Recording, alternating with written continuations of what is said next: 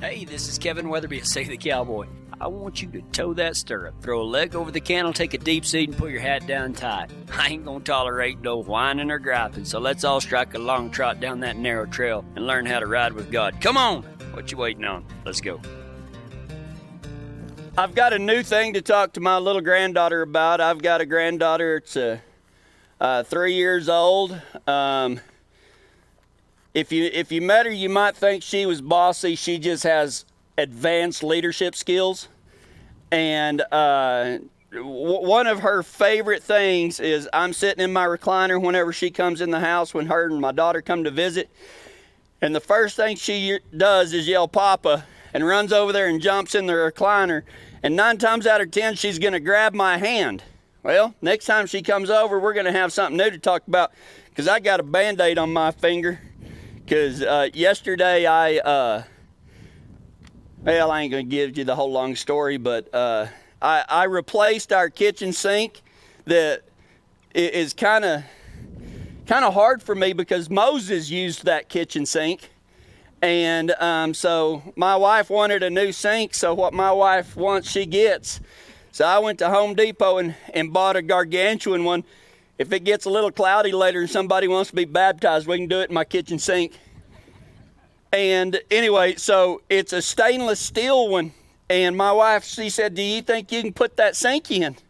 I said, "Psh, how hard could it be?" And so anyway, 9 hours later, it wasn't that bad. It wasn't that bad. But anyway, I got cut on my thumb because that stainless steel, man, it can get sharp underneath. And like a dummy, I was going to set it down and run my hand down it, slashed my thumb open. I actually lost my thumb, but you know, I just stuck it back on, put a Band-Aid on it. That's what cowboys do.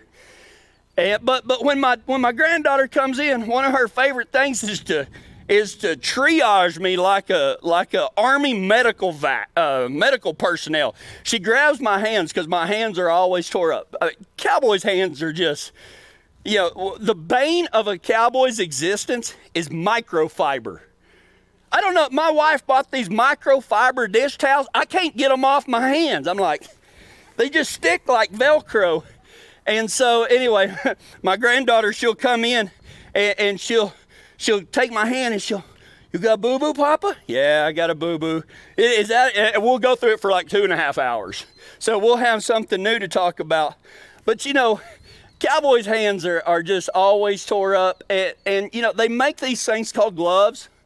I ain't never used any, but kind of because I heard an old cowboy one time say, never hire a man that rolls his own cigarettes or wears gloves, because he'll have to take his gloves off to roll his own cigarette. And then once he gets done rolling a cigarette, he has to put his gloves back on. But by that time, he needs another cigarette. So he has to take his gloves off to roll his own cigarette, and he won't ever get no work done. Well, I always wanted a cowboy job, so I just thought I'd be tough and not wear any gloves. But you know, I've got rope burns.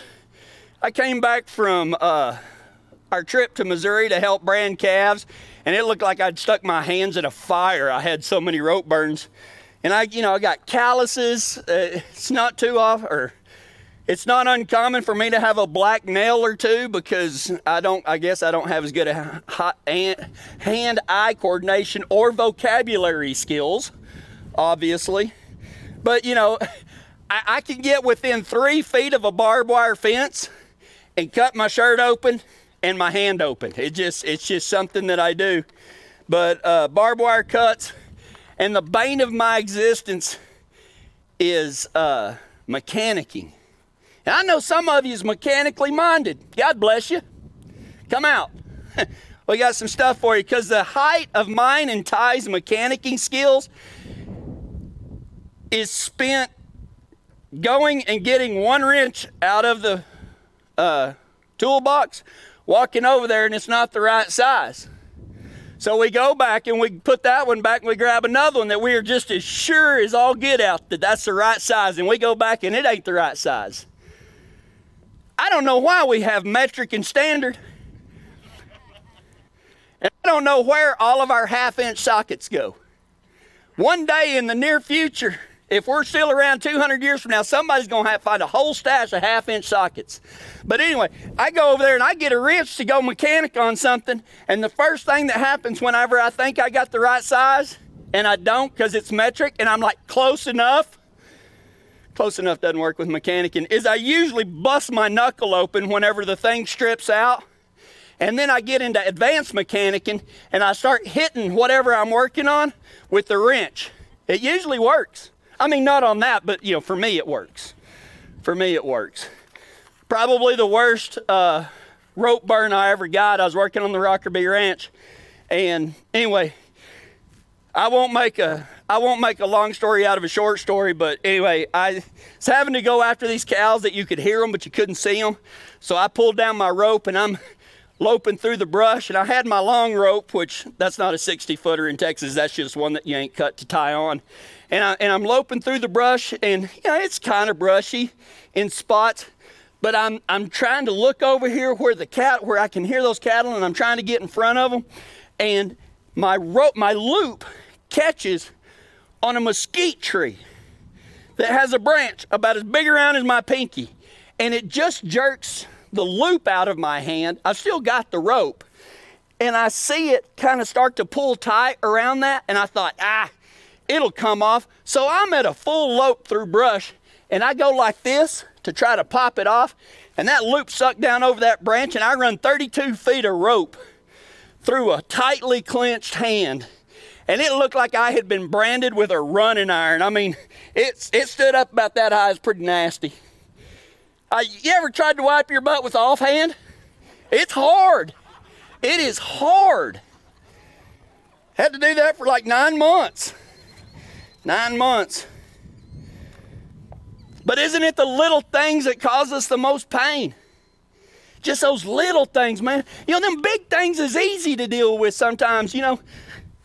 My house, I had a house on the ranch down in Texas. My dad called and he says, your house is on fire. I said, okay. What could I do about it, right? But you let me strip out a bolt and I'm going to go left, right?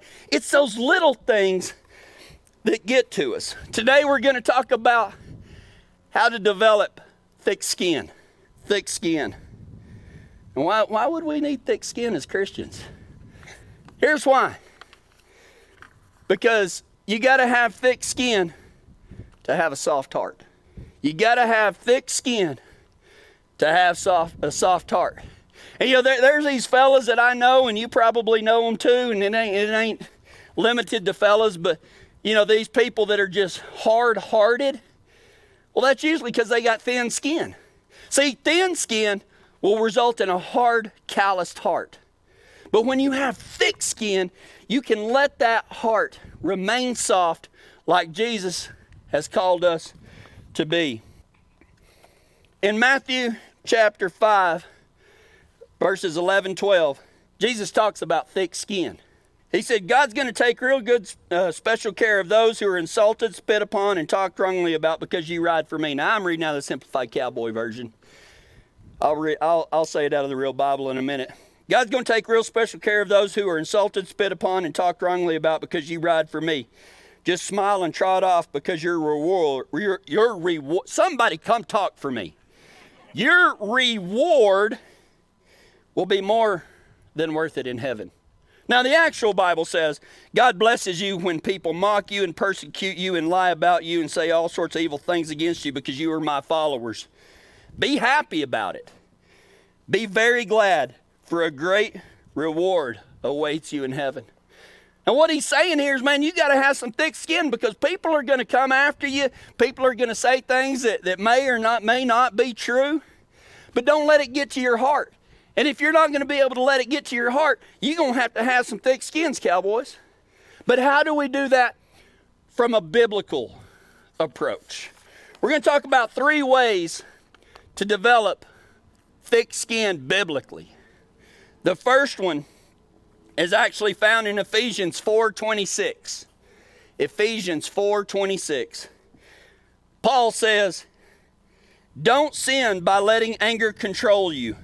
Don't let the sun go down while you are still angry. And in your version might say, and in your anger do not sin. You know, no one ever said, even the Bible says that it's okay to get mad. Now, if you get mad about every stinking thing, that may be a different story. But you know what? There's no way in the world that we can go through life without getting mad. So getting mad isn't a sin. It's what happens after we get mad that causes the sin. And we all know, you know, I mean, I'm glad that, you know, oil plugs don't have a soul, and hopefully Jesus doesn't hold it against me for beating the tar out of a stripped-off oil plug or something like that. But, you know, just because you get mad, don't use that as an excuse to do, say, or act any way you want to. And, man, that is double tough. It's okay to get mad, but keep your composure at the same time. Keep your composure at the same time. Don't use that, well, you know, I was mad. It doesn't matter what else is going on. When you do that, when you get mad and you start cussing people out or throwing things or kicking the dog or beating on your horse because you missed a loop, man, that's on you. That is on you, man. In your anger, do not sin. It's okay to get mad. It's not okay to throw a walleye fit every time you get mad. Anger is never an excuse for justifying sin. And man, I ain't talking to y'all. I'm talking to me. I get all kinds of bent out of shape about something, then I say something I shouldn't. And you know what's harder than controlling yourself when you're mad? Is having to do the walk of shame back and apologize later. Man, save yourself that walk. Man, just do the right thing. We got to develop thick skin. Blame, self-justification, unforgiveness, gossip. You know what old so-and-so did to me? He cut me off whenever I was trying to rope that calf. Man, you just sinned. You are telling somebody something about someone else so they'll have a negative reaction to it. Man, keep your mouth closed. Keep your mouth shut. It ain't no big deal. There's going to be another calf. There's going to be another calf. Blame, self-justification, unforgiveness, gossip, and grudges are all signs that you've let the sun go down on your anger. And when you do that, man, you're just kicking the door wide open for that old devil just to waltz in and start creating havoc in your life. And you need to develop, we, not you, I'm included in the you, we need to develop a thick skin. No, we ain't always going to be happy, and, you know, nobody likes those people either. You know, shut up. You know, I mean, especially when you're having a bad day, right? But just, it's okay to get mad. It is absolutely okay to get mad. Just don't sin whenever you do. In your anger, do not sin. The second way that we can develop a thick skin biblically is to be tough enough to square off. That's what I call it. Be tough enough to square off. In Matthew 18:15, says, if a cowboy that works for me does something to you that is against one of my rules, not yours, be a man and go talk to him about it. Let it just be between the two of you. Don't go round up all your buddies and tell them what you're doing. If he listens to y'all, y'all will be able to ride together again. Now that was Simplified Cowboy Version, but your Bible basically says this. It says, if your brother offends you, go to that brother in private and talk to him. Man to man. Let's go talk. Let's get this worked out. Don't go tell everybody else about it. Don't go spread gossip or anything like that. And I'm guilty, guys. I've done every stinking one of these things. This ain't for y'all, man. This is for me. Ty talked about, that's when his ministry started. You know what a ministry is? A ministry is a public display of a private faith. I've never preached a sermon to y'all. I only pass along what God's been stepping on my toes about. If your brother offends you, go to your brother in private and talk to him, man to man.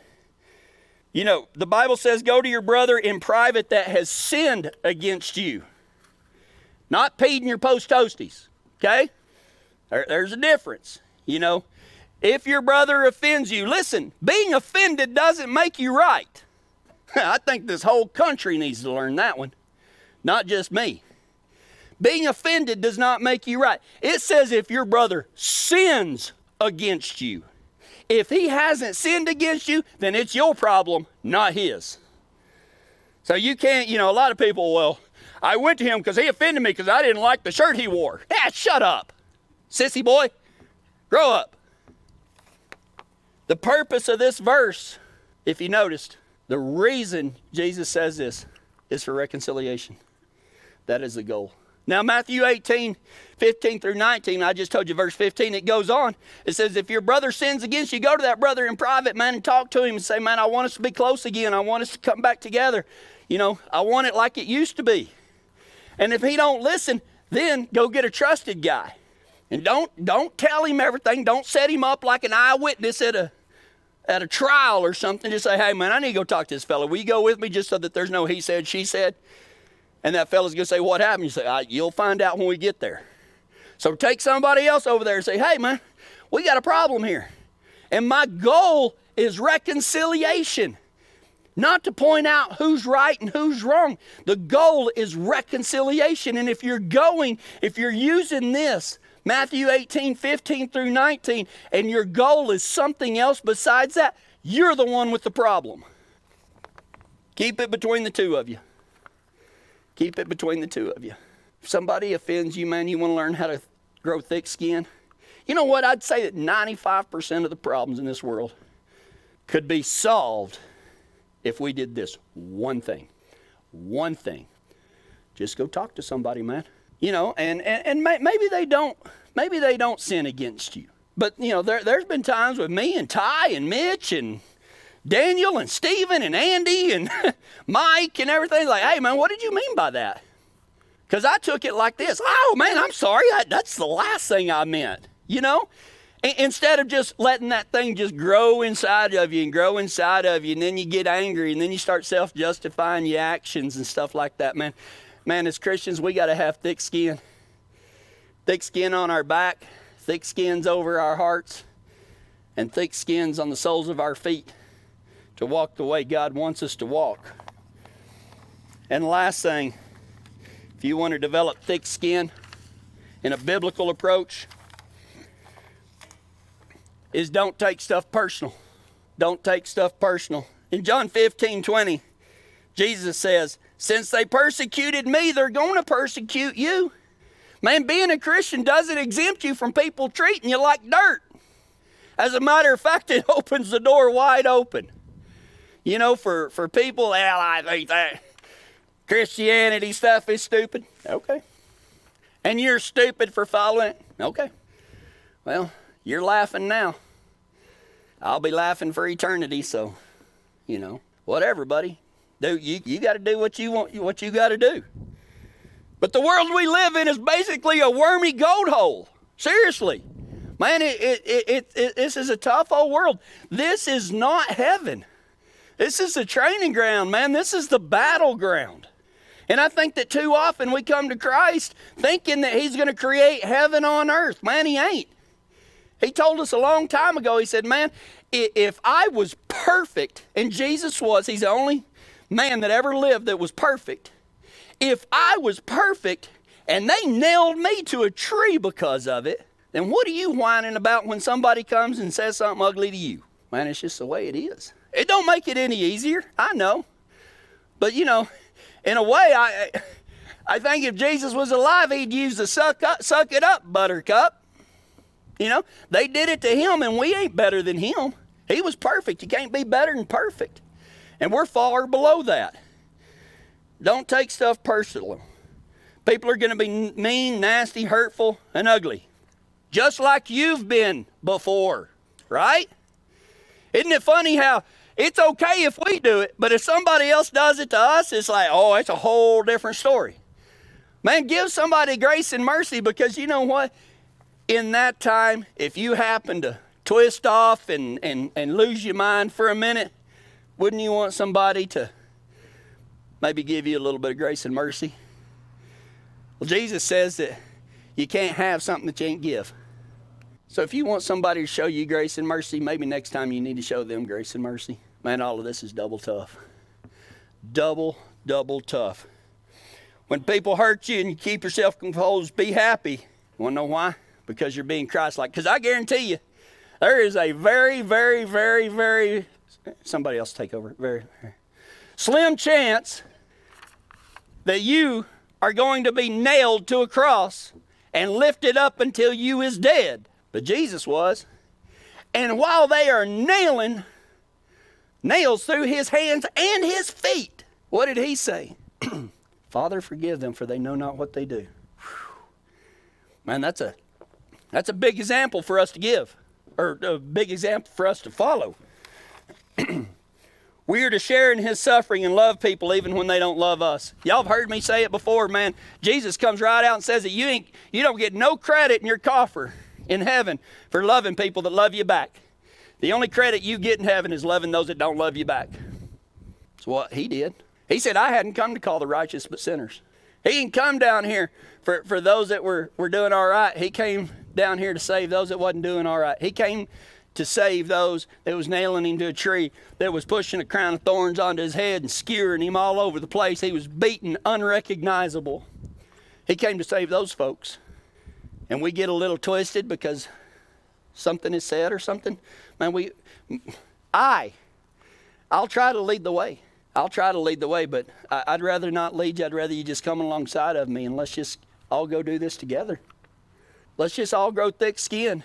Not so that we can become callous to the world, but so that we can protect our hearts, so that we can have a soft heart. Because a hard heart, man, you can't see God with a hard heart. You can't love people with a hard heart, but you can with some thick skin. And the man with the thickest skin ever, his name was Jesus Christ, and he came and gave us the example to live by. You know, nearly everything negative folks do is a result of who they are, not what you are. And that don't make it any easier. It don't make it a bit easier. Me and Ty, well, Mitch too, we like to joke that no good deed goes unpunished, right? No good deed goes unpunished down here or unrewarded up there. What are we living for? We living for fame and glory down here? Or are we building up our account in heaven by having a thick skin to be able to love people even whenever they don't love us back? Amen. Come on in, cowboy. There's a truck that was driving by if you're listening on the radio. I forgot what I was going to say, so y'all just man up. How about that? Y'all just man up. It's tough, guys. I know. And you know, I thought about including this in my notes, and I didn't, but I think God's leading me to say it now, is, you know, these are ways to handle it when it's happening, but how do you handle it afterwards? And I'm only talking about fellow believers. You can't get mad at somebody that doesn't follow Christ for acting that way because they don't know Christ, right? But if it's a fellow believer, how do you know? Because there's two biblical ways to handle conflict, you know, after it's said and done. It's either give them grace and mercy or hold them accountable. And I hate that hold people accountable stuff, because I think that's been way abused. Because I kind of follow that line of, let me get the log out of my own eye before I worry about the speck in yours. But I got to thinking about that. How do you deal with it? How do you know when to hold somebody accountable for their actions? And how do you know when to give them grace and mercy? I wish I had me a burning bush crystal ball that would just tell me, but I don't. But I do believe that the Holy Spirit talked to me when I prayed about it. And he said, you know what? This isn't a blanket deal. It's just kind of a starting point. If you're wondering whether to give somebody grace and mercy or hold them accountable, which one would be tougher? Man, if you want to go kick his teeth in, it may be time to give grace and mercy. But if you've just been blowing stuff off like, yeah, you know, it'll be okay. Man, it may be an indication that you need to go talk to them and say, hey, man, this ain't how none of us supposed to act like.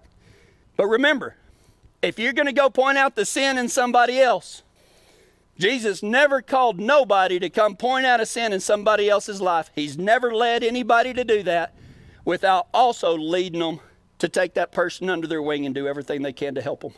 Well, so-and-so's an alcoholic. I'm going to go tell him that he's unbiblical. I'm going to hold him accountable. And you better make the spare bedroom available. Clear out all the alcohol in your house. And you bring him in there until he's able to stand on his own two feet. And if you ain't willing to do that, keep ye mouth shut. King James Version. Keep ye mouth shut. Sometimes we do need to hold people accountable. I'm not very good at it, to be honest with you. I'm not very good at it.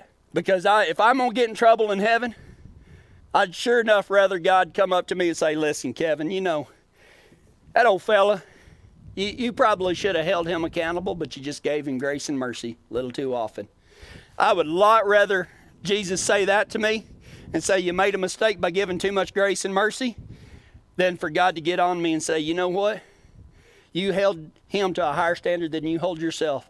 And by holding you accountable, you run him off. So do the best you can, guys. Listen to God. Living this life is double tough. But if you are sitting here right now, if you are watching right now, if you're listening to it on a podcast or the radio or the 900 different ways you can hear our messages and listen to our clinics, if you're hearing this, God is calling you to be that tough. And I'm here to say that every one of you, I'm here to walk beside you while you do it. And I'll give you a leg up when you need it. And I'd appreciate it if you did the same for me.